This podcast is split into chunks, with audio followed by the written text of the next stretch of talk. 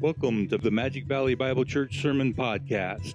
Magic Valley Bible Church has been serving the Magic Valley for 20 years and is located at the corner of Gooding and Main Street in downtown Twin Falls, Idaho. Our service starts at 9 a.m. and is streamed live on our YouTube channel. For more information, please visit us on the web at www.mvbibletf.org or Facebook at facebook.com slash mvbible or YouTube at youtube.com slash mvbible. Magic Valley Bible Church, built on God's Word.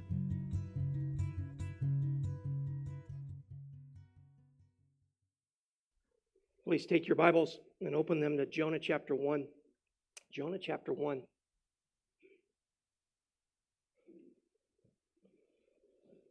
We sing a song like that All I have is Christ. What more do you need? We have the sufficiency, the omniscient, the omnipotent God in Christ Jesus that dwells in the life of the believer. What a joy it is to be able to look to Him.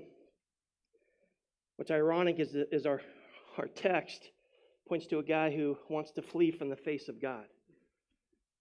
And yet, we, you and I both know that's where the safety is in the midst of the storm, is in and dwelling in the goodness and kindness of God. Let me read our, our passage for us this morning and, and then we'll tear it apart. But the narrative goes like this it says, starts in verse 3 But Jonah rose up to flee to Tarshish from the presence of the Lord. So he went down to Joppa, found a ship which, which he was going to Tarshish, paid the fare, and went down into it to go with them to Tarshish from the presence of the Lord. The Lord hurled a great wind on the sea, and there was a great storm on the sea, so that the ship was about to break up. Then the sailors became afraid, and every man cried to his God, and they threw the cargo which was in the ship into the sea to lighten it for them. But Jonah had gone below into the hold of the ship and lain down and fallen sound asleep. So the captain approached him and said, How is it that you are sleeping? Get up, call on your God. Perhaps your God will be concerned about us so that we will not perish. Each man said to his mate, Come, let us cast lots so we may learn on those on whose account this calamity has struck us. So they cast lots, and the lot fell on Jonah. And they said to him, Tell us now, on whose account has this calamity struck us? Was it your occupation? And where do you come from? And what is your country? And from what people are you? Then the men became extremely frightened, and they said to him, How could you do this? For the men knew that he was fleeing from the presence of the Lord because he had told them. So they said to him, What should we do with you, that the sea may become calm for us? For the sea was becoming increasingly stormy. He said to them, Pick me up and throw me into the sea. Then the sea will become calm for you.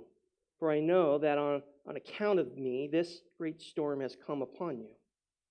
However, the men rowed desperately to return to the land, but they could not, for the sea was becoming even stormier against them. Then they called on the Lord and said, We earnestly pray, O Lord, do not let us perish on the account of this man's life, and do not put innocent blood on us, for you, O Lord, have done as you have pleased. So they picked up Jonah, threw him into the sea, and the sea stopped its raging. Then the men feared the Lord greatly and they offered a sacrifice to the Lord and made vows. Let us pray. Father, we thank you again for the morning and for your word. There's so many truths in the midst of this narrative that helps us understand clearly what to do. You've exposed the heart of a man of disobedience. You have, have, have brought him to the place where even those around him are calling out for mercy. And Lord, we, we just prayed for our own souls that we would be able to evaluate it according to the truth and through the power of the Spirit to be able to understand exactly what this disobedience looks like. For we personally don't desire to be in the way where the judgment and the hand of God's discipline in our life is upon us. And so may we take note. May we see what you're, you're saying to us through the, through the Word and through the Holy Spirit. We ask that you be with your servant as he desires to honor you with what he says. We pray these things in the mighty name of Jesus Christ. Amen. A lot of scriptures there. You know me well enough that we're not going to get through all of them this morning. However, there's, there's a working narrative uh, that we see this story kind of unfold. And, and Jonah is very disobedient. The title of our sermon is The Fruit of Disobedience. What does disobedience look like? I think very quickly we can look in the mirror, we can see a lot of the, the traits in our own soul when the Lord tells us to do something and how we reject that or, or try to, better yet, ignore that. That's where our heart often goes when we look at the scripture, when the word says, do this and do that. And so we come to a book that gives us great understanding and, and a minor prophet that, that the Lord has, has called, and yet he ran. And according to what we've studied so far in the book of Jonah, we have examined the reality that Jonah fled from the presence of God. Twice we noted last week in verse 3, there is at the beginning, at the end, that, that he fled from the presence of the Lord, literally in the Hebrew, from the face of God. Jonah had this sense that it would be better for, for him to, to run. In light of the call, he says that he reasoned in his own soul that it was better for him to take flight. What's amazing to me uh, when you read the scriptures and you look at the Old Testament, and we noted this even last week, the whole issue of the prophet, we expect a prophet at least to obey God. Of course, they were his servants in, in the midst of dispensing his truth and, and rebuking those around them at the time. But not Jonah. I think that's what makes it so remarkable is to look at the disobedience in the face of God and shaking his finger and says, I will not do it. Jonah fled as far as he could according to the scriptures. When we think of geography, God says, Go to Nineveh, and he says, I am going the farthest away. I'm going to Tarshish. And as we have looked at Jonah over the last couple of weeks and the extreme actions that he took, it all points back to his heart. You and I both know that that is the heart that determines the direction of our obedience or our disobedience. And so his heart was filled with a desire of not taking what he heard from God, thinking that maybe he was in the wrong. And he did this, just the opposite. And when it comes to Jonah and disobedience, it shouldn't surprise us that when we run from the presence of God and disobey God's word and truth, that the natural inclination of our heart is going to be disobedience. Without God's truth being a lamp unto our feet to, to lead the way, we walk, we will walk in darkness, where there will be pitfalls and struggles of the world that will easily ensnare us and entrap us in thinking that we are going the right way. In reality, the world says, no, we want to gobble you up.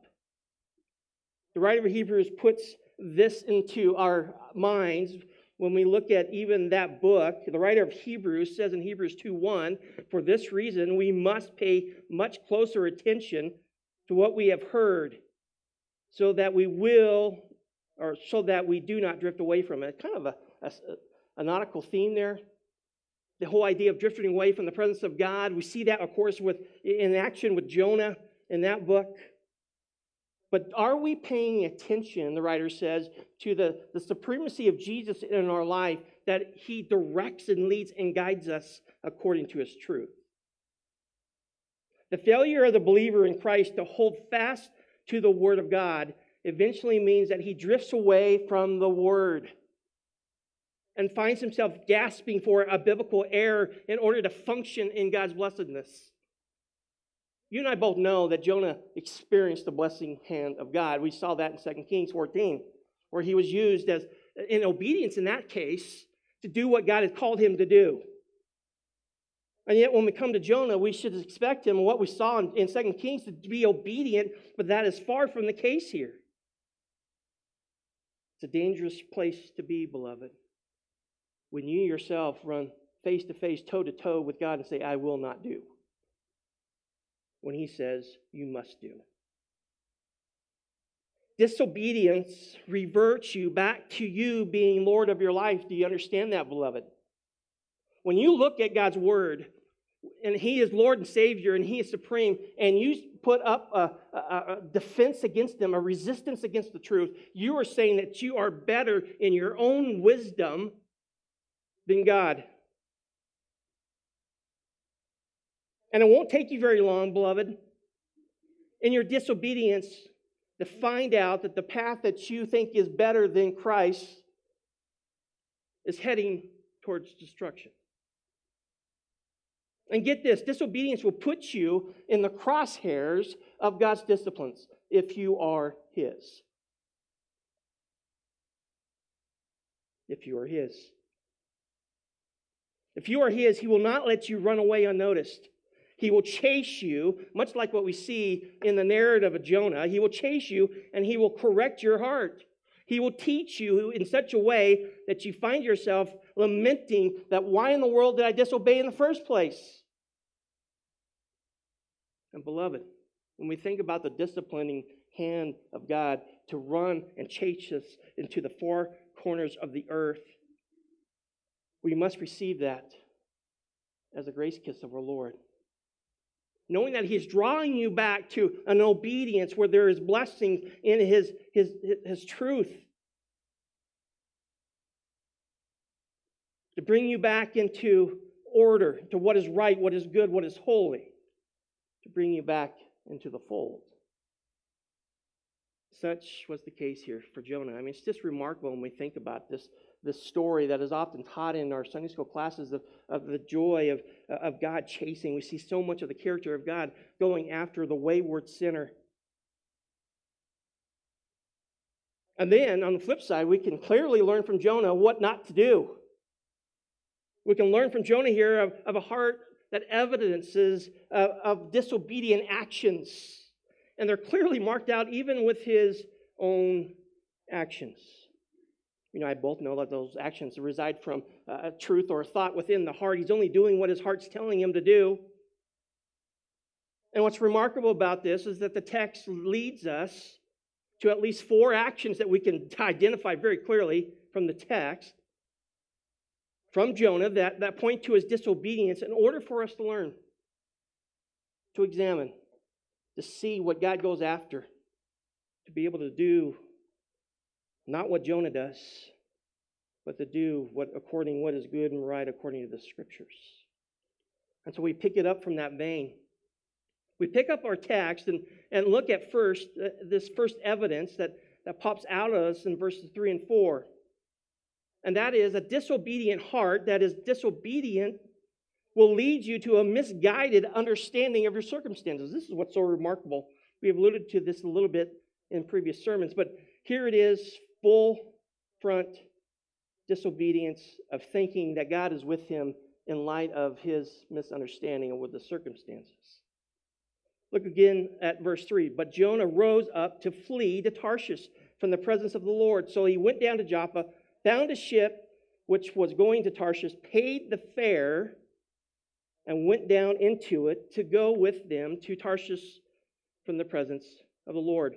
It's remarkable. Some scholars believe that when he paid the fare, that he actually uh, paid the whole fare for the, for the boat and had the crew kind of do what he wanted him to do.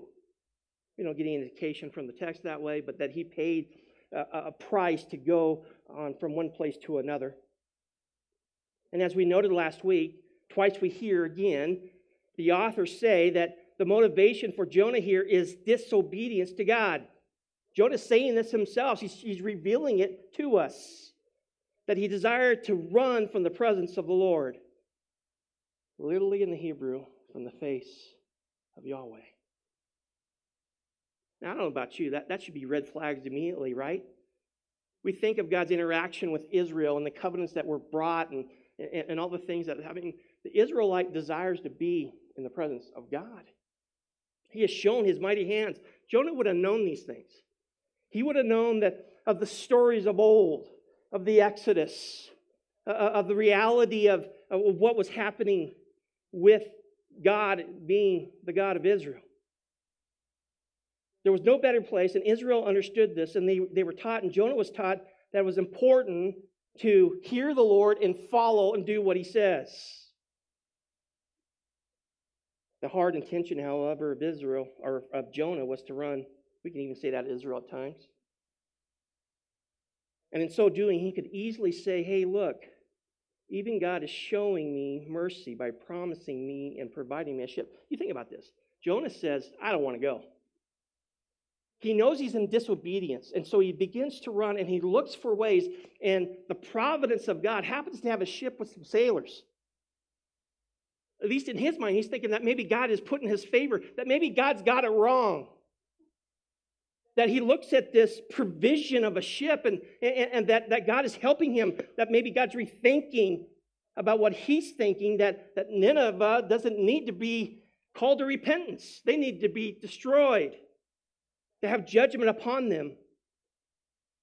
I mean, I, the only reason I think that, that we can identify with that because we find ourselves there too. We justify our sins to the hilt, don't we? We can look at things and say, you know what, and say, this is the hand of God upon my life by, by His, look at His providences. And we rewrite our disobedience and make it sound like it's obedience. Such, I think, was the case for, for Jonah. Jonah then boarded the ship. Everything was going well, right? I mean, God could have stopped him before he entered the ship, but here he goes into a ship and it sets sail. Everything seems to be working according to his own heart intentions. Surely God was with him, right? This providence of God that, that we look at, we, that surely this must be that God is rethinking what he said. And like I said earlier, when it comes to our disobedience, we find every cause to justify it. When it comes to our disobedience, we find every cause to, to justify our disobedience and spin it as obedience before God. And we are misguided. We are misguided in seeing the events of life as God showing us approval when clearly in the Bible it tells us otherwise. And that's usually where disobedience runs to. Disobedience doesn't run to the truth to try to figure out its disobedient heart. Disobedience runs away from the scriptures so as to confirm, and it looks outside the scriptures to approve their, their actions. We see when we read about the providence of God often in scriptures, His grace and His provision in our lives. And often in our own souls, we put hardly approval on this, thinking that this is okay because deep in our heart, even though we are disobedient, we're doing what we desire to do, we think that God is blessing us. For that matter, we reinterpret Scripture. This is what the world does. I mean, how black and white are the, the Scriptures when it comes to what is holy, what is good, what is right? And the world says, no, let's rewrite it. Why? Because we want our sin. We want our sin. I will never forget a conversation that I had with a pastor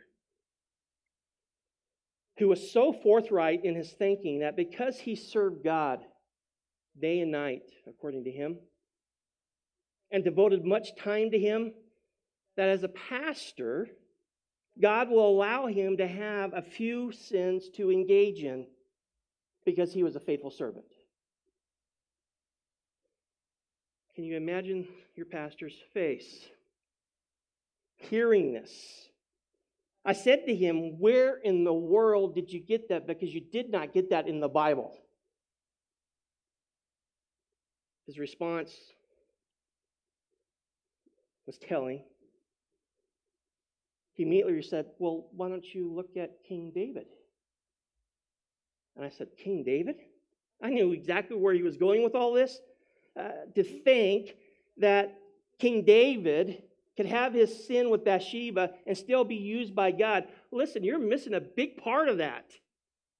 I continue to tell him, Have you read Psalm 32, Psalm 51, where David confesses his sin and gets right with God? Where he, he comes to an understanding that his actions were wrong, not only to Bathsheba, but also to the nation of Israel, that it came with a consequence where he lost his son and he lost the ability to build a temple. Did you read those things? Well, you can imagine that was the last time I ever talked to this guy.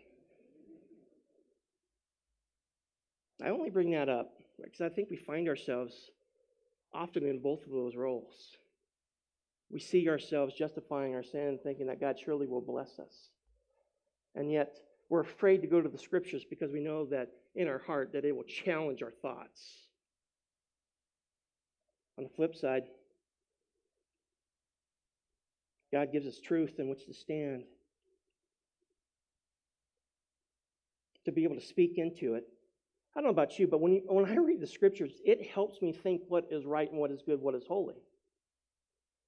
I need the Bible. You need the Bible. You need the Word of God to shine a light onto your soul so as to correct your thinking of what is good and what is right. I think back to our text, how Jonah was misguided, thinking that the friendly providence of God was on his side. And then we get to verse 4, and it all falls apart. Verse 4 says this The Lord hurled a great wind on the sea. And there was a great storm on the sea, so that the ship was about to break up. Literally in the Hebrew, that it was going to be broken. the ship was going to fall apart. Clearly, the ship lying in the Joppa harbor was, was meant as a means. I mean, this is where God's getting Jonah. Jonah, I'm going to give you this rope. You can run as far as you want, but I'm going to, I'm going to tug on it. I'm going to tug on it. Jonah was so foolish to think that the ship was a God given providence. Rather, it was a test to reveal the character of his own heart, to show his and expose his disobedience. I mean, don't you see that here in verse 4? It, I mean, the, the writer goes back, Jonah himself goes back, and he recognizes the hand of God in the midst of this. The Lord hurled, Yahweh hurled. Literally, it means that this word in Hebrew is literally a, a, storm that was so violent that he, he threw it down and it caused havoc on the waters. What's interesting about this, even the sailors were concerned. Think about that with me. These seamen who were regularly on the ocean, on the sea, were desperately afraid of the storm that they, they saw. No doubt they dealt with storms at sea, yet this one was, was one that would cause their hearts to be frantic. And so much so that they appealed to their gods, crying out for help. I mean, I think about the spiritual lessons that we learned from Jonah here. The fact that, that God communicates his will and his truth through the revealed word. And we already saw when it comes out of the chute in Jonah chapter 1, verse 1, that the word of the Lord came and Jonah disobeyed. I think it's important for us to understand when we think about this and, and how this is interacting with his life that there isn't any extra revelation that Jonah needed. He didn't need to run outside and, and base his life on experience. The Word of God spoke and he disobeyed. And when it comes to the Word of God, I think too often we find ourselves in such a way that we run to other things except for the Word of God to find direction. And why would we do that? In the scriptures, you have an inerrant word of God that is holy and righteous and good from the very breath of God. And yet we don't want to turn to it because it might tell us to do something that we don't like. You have in the scriptures everything that you need. I think of 2 Peter 1, where the apostle says this in verse 2 and 3 says, Grace and peace be multiplied to you in the knowledge of God and of Jesus our Lord, seeing that his divine power, and get this, has granted to us everything pertaining to life and godliness through the true knowledge of him who has called us by his own glory and excellency, of course, pointing to Jesus. Everything according to life, which is all this, and to godliness, which is all that, spiritually speaking, it contains truth in us for our moorings to walk in, to be obedient in. God and His Word is the source and foundation for your obedience to God. Peter goes on to say in verse 19 and 21 of 2 Peter, he says there, So we have the prophetic word made more sure, to which you do well to pay attention as, a, as to a lamp shining in a dark place until the day dawns and the morning star arises in your hearts. But know this first of all that no prophecy of Scripture is a matter of one's own interpretation, for no prophecy was ever made by an act of human will, but men moved by the Holy Spirit spoke from God. What more do we need, beloved? We have the Scriptures. We have the complete revelation of God for us to understand and to believe. And God is the one who's the author of it. And so then when I push back from that, I think about not only is Jesus sufficient to save my soul, but the Word of God is sufficient for my obedience in following Christ. Everything it contains, it shows what not to do and what to do, not as a ball and chain, but as the, the goodness and kindness of God to reveal truth of what is holy, what is good, what is righteous. God's word is sufficient for all of that. And Jonah's misguided understanding of circumstances teaches us, and it shouts to us by saying, Do not be guided by the providences of God if you're going to disobey the scriptures. Do not be guided by the providences of God when you are refusing to be guided by God's word. That's his point. That's what the scripture's telling us. Do not take the events of your daily life as your instructor when you have not even gone to God's word to be a lamp unto your feet. When we have a heart to rebel against God and His word, don't be so misinformed thinking that you are in the will of God, because you're not. You're not. Can I be so clear to say it this way? God will never, will never give you gracious excuses to justify your sins. Never. Never. I think of Charles Haddon Spurgeon, the great preacher of old, who described a, a school friend who had a very violent temper. He speaks of this guy that his anger would often flare up. At some point in the man's anger, Spurgeon recalled that the man would throw something when he was angry. And then Spurgeon said this quote, what struck me forcibly was not that the guy got angry, but that whenever he was angry, there was always something at hand to throw. Listen, beloved, God never uses or gives us gracious excuses for our sins. He gives us truth in which to live by. And the call for us is to repent. It would be a short book if Jonah would just see the hand of God in his life and repent real quickly. And may that be our endeavor. That when we see and we start justifying our sins, that we quickly stop and repent and go to the scriptures to get our minds thinking what is right, what is good, what is true. I mean, stories flood my mind. I, I think of another gentleman who came out of a grocery store. We were meeting up with them for, for dinner. And he says, you, you will not believe it, Bear. I said, Well, what's that? And he said, Well, God just blessed me. I said, Well, yeah, God's in the blessing business. Yeah, absolutely. He goes, The tailor gave me a $100 extra. And I'm thinking to myself, Whoa, whoa, whoa, whoa, whoa, whoa, whoa. Time out, right? God doesn't do that. I said, Have you thought about what that young lady now who miscounted and gave you the wrong change, that now her job's at stake? He goes, No, no, no. God wanted me to have an extra hundred bucks. I said, God doesn't work that way. God doesn't take what is going to be hurtful towards somebody else and, and cause it in such a way that, that, that he says that now this is the hand of God. He justified his actions by not returning the $100. Sadness. Yet that's the way we think about God at times, thinking that He is blessing us by giving us justification to keep what we desire in our own sins.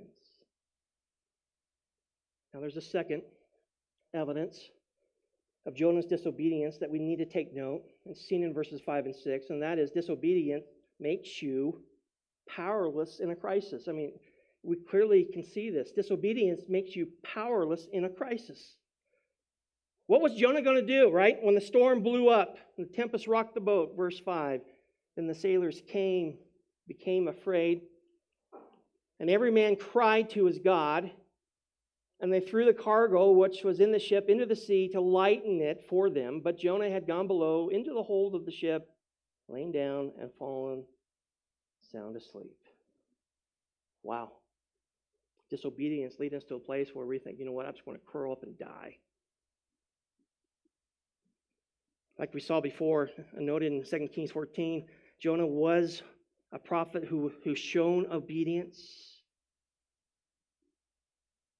And yet, in his disobedience, I mean, he knew that the Lord brought that storm. Even the sailors knew that God brought a storm. And yet he found it acceptable and good just to kind of go down and fall asleep and take a nap.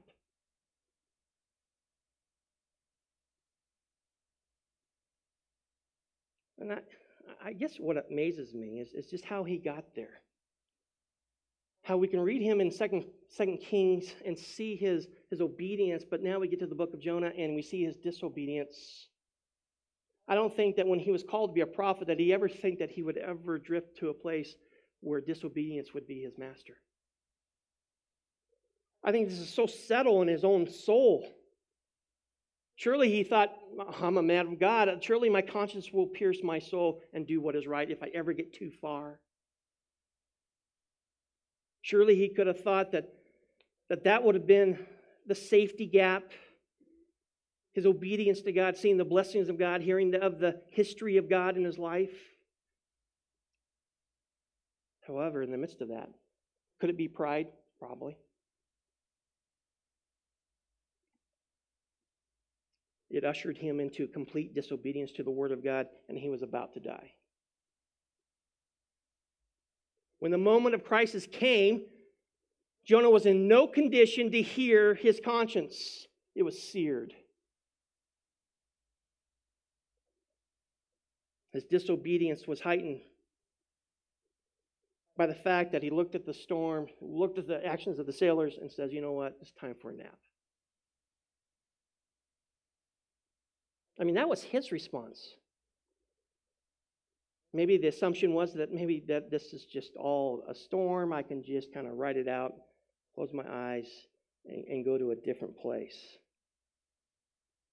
But the sailors, the text clearly shows the sailors, their response was totally the opposite. They were so frightened by this terrible storm that one by one they cried out to their own false gods and even began throwing over cargo. The sailors responded to the storm with, with such action, like Jonah responded with inaction.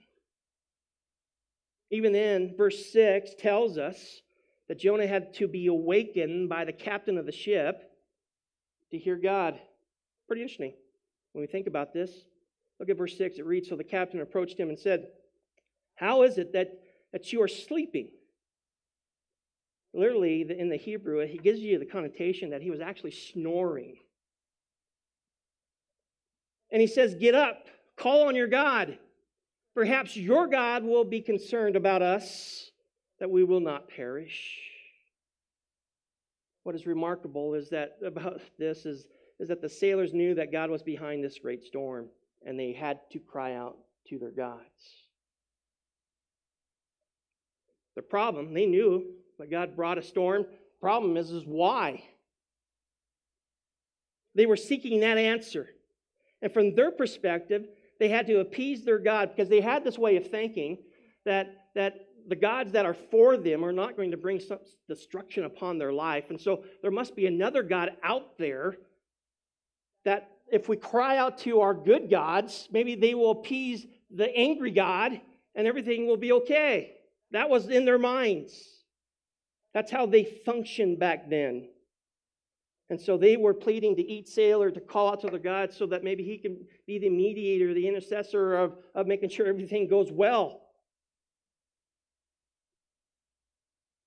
And so they cry out. No wonder they went down into the hole of the ship and asked Jonah to awaken and to cry out to their God.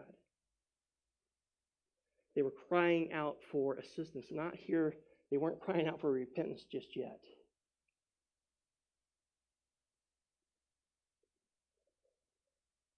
And what's interesting to me is the irony. The same words, for the most part, that Jonah disobeyed are the same words that the captain, the pagan captain, uses to jog his heart to get up and call upon his God. The captain says in verse 6 Get up, call on your God. Verses 1 and 2, the Lord says, The word of the Lord came and said, in verse 2, Arise and cry against. See the parallel and the connection there? No doubt this was a Nathan moment for Jonah. No doubt, if you remember the prophet Nathan in 2 Samuel chapter 12, where God sent him to, to awaken the disobedience of King David in his sin against the nation and Bathsheba. Here, God uses a pagan captain to echo the words that if you would only be obedient, everything would be okay. That's what's happening here. God sends a pagan captain to awaken his heart to at least to consider his God in the midst of his disobedience. the words of the captain, no doubt, probably haunted Jonah. For him to consider the very reason why he was even in this predicament. I mean, you walk away from this. As much as Jonah seemed to be in charge, everything shifts in verse 4 where now the Lord is in control. He sovereignly has his hand in the midst of, of Jonah's life. Jonah clearly is not in charge when he thought he was. Don't you love our God? Because he often does that. When we think that we could do things better according to our own will instead of the divine will of God. God awakens that and, and, and humbles us and brings us back to a point of understanding that, that He is sovereign and we are not. When I think about Jonah and his disobedience here, it shows us just how powerless he is in the midst of this crisis. I mean, his thought of, of God's providence in all this, out the window. How foolish it is to think that we are in charge. Have you learned that lesson yet? When we want our own thing and not to obey the Word of God and the command of God. I mean, this is all about the disciplining hand of God as this continues to unfold itself. We saw that not too long ago and months ago when we looked at the three areas of, of disobedience here. Very clearly, this is a corrective discipline from the hand of God. It echoes from, from the New Testament in Hebrews chapter 12, where the writer says, You have not resisted to the point of shedding blood in your own, in your striving against sin, and you have forgotten the exhortation which is addressed to you as sons. My son, do not regard lightly the discipline of the Lord, nor faint when you are reproved by him. For those whom the Lord loves, he disciplines, and he scourges every son whom he receives. It is for discipline that you endure. God deals with you as with sons. For what son is there whom his father does not discipline? But if you are without discipline, of which all have become partakers, then you are illegitimate children and not sons. Furthermore, we had earthly fathers to discipline us. We respected them. Shall we not much rather be subject to the Father of spirits and live? For they discipline us for a short time as seemed best to them, but he disciplines us for our good, so that we may share in his holiness. All discipline for the moment seems not to be joyful, but sorrowful, but yet those who have been trained by it, afterward it yields the peaceful fruit of righteousness. The disciplining hand of God to bring a corrective nature to, to his children. This definitely was God's man, God's prophet, and yet in his disobedience, God brought out of love, out of grace, to, to be able to correct his, his heart and his direction. Listen, if God is not disciplining, what the writer is saying, what, what God, if God is not disciplining you, then you're an illegitimate son. In other words, judgment is the only occurrence of your soul. But for those who are His, corrective discipline by the hand of God, the corrective discipline comes to us from the hand of God in the form of punishment often. Consequences, yes, because of our disobedience. But yet, understand the process. It was good for Jonah to understand that God would chase him down and bring him to a place where he can start seeing. And Jonah finally gets there, doesn't he? We'll, we'll find that out. However, when we make disobedient choices in our lives, and we make them with our own understanding and without the guidance of the scriptures, and if we fail to repent of those choices, can count on God. God, in His love, brings about painful consequences of those choices in our lives. That's why we sing a song, Trust and Obey, for there's no other way to be what? Happy in Jesus than to trust and obey. I mean, this is Christianity. This is 101, right? This is the simplicity of Christ. Now, if we can only just do it, right? Obey, trust Him. Has He ever failed you in the scriptures? Has He ever, has His promises ever not come true? I mean, this is what we're dealing with here, beloved. The beauty of this is that God will not let you go until you have learned what He wants to teach you about your sin and disobedience. God wants to remind you that He is sovereign over life and that you are not. And when we are obedient to the Lord, the power of the Lord will reveal itself. I love the scriptures when it says, this text in 2 Chronicles 16 9, it's in the hallway across from my office.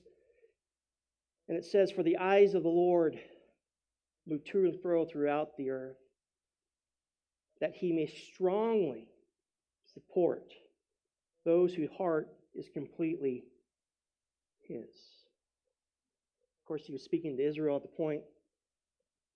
He wanted them to understand the reality that God is for you if you would be obedient. And yet, the end of that scripture says, You have acted foolishly in this. Indeed, from now on, you will surely have wars because of their disobedience. But the eyes of the Lord desire to lift up those who honor the truth. I mean, you can go to the annals of history and you can see that time and time again of how God lifts up his servants for his glory and for his kingdom. I mean, what great truth. This is uh, the hard part of the preacher. It's trying to figure out where to pull over the bus and stop. If we go on to point three, we will not get through it. So I'm going to pull it over here. But I want to make some applications here. We have learned from Jonah, bad example, that disobedience leads you to a misguided understanding of the hand of God, of the providence of God, of the circumstances of God. You're not seeing that correctly. You're seeing it with dirty glasses and distorted way and understanding. And then, of course, the second point disobedience makes you powerless in a crisis. How foolish it is to think that disobedience is going to be a blessing. Ask your kids that, right? When they disobey, is it a blessing when they receive the punishment of the rod? And then you hear mom and dad say, This is going to hurt me more than it's going to hurt you. Didn't make sense then, but it does now. The heart of the parents to to shape and guide a, a child in the ways of the truth.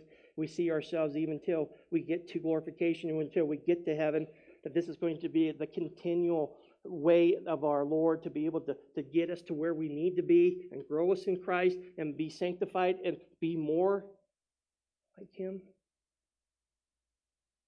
I don't know about you, but I'm not one to run towards discipline. I mean, who wants to get in line with the mighty hand of God disciplining your soul? Listen, it comes down to obedience, then, right? It comes down to, to looking to the scriptures and being confident that what he says is truth and that I can live my life accordingly. I mean, I don't doubt this. I did when it, before I came to know Christ, absolutely, trying to figure it out. And yet, every step of the way, God has shown himself to be not only truthful, but faithful, that he will back what he says according to his truth. That's the joy. I, I heard a great quote just a couple of weeks ago from a dear saint who said, Listen, when you go to bed at night, that is the same God that you wake up to. That God is the same God that when you lay down your head, knowing that when after you sleep, that going to rise up, and there He is, the immutable God that never changes, the God that is holy, the God that is righteous. What more do we need? And so the application is simple. When you disobey God's truth, you better expect the disciplining hand of God in your life.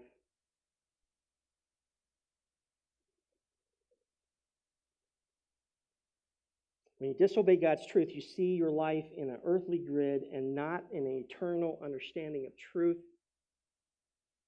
For some of us, we need to suck pond water to understand that my disobedience is not fun.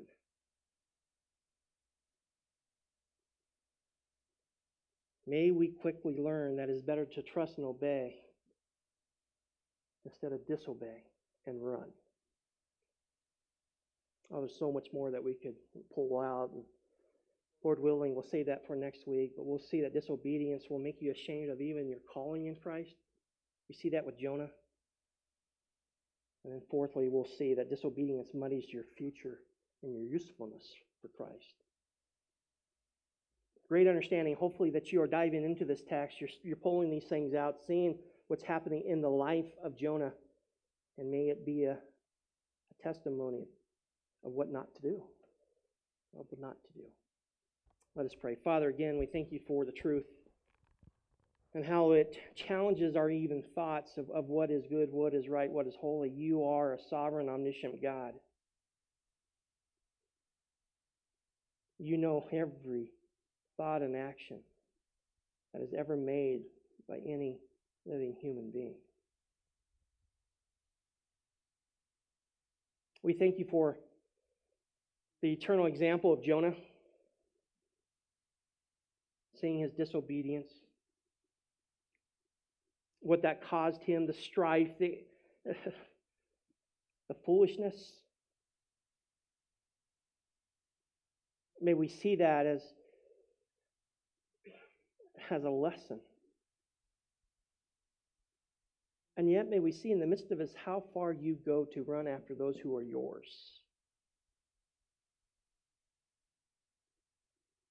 And how you'll bring them back to the fold as we continue to study this book.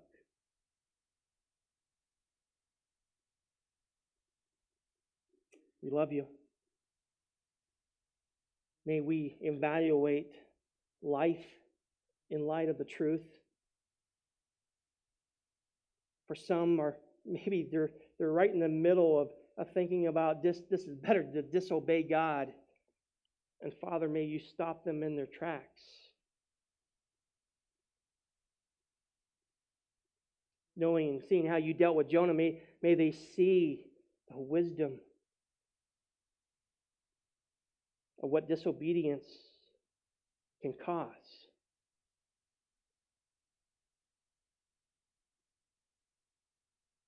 And Father, for the one who is continuing to look to your scriptures, may we continue to re- have it revealed to our lights. May it continue to shape our thoughts and actions. May we be obedient to what it says, because when it says, Thus saith the Lord, may we follow.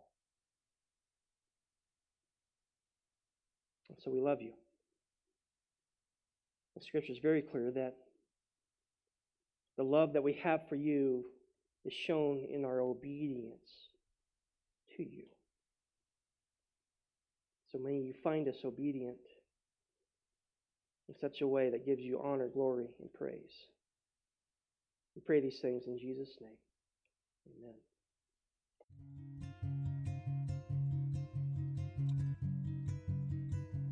Thank you for listening to the Magic Valley Bible Church Sermon Podcast. For more information, please visit us on the web at www.mvbibletf.org or Facebook at facebook.com slash mvbible or YouTube at youtube.com slash mvbible.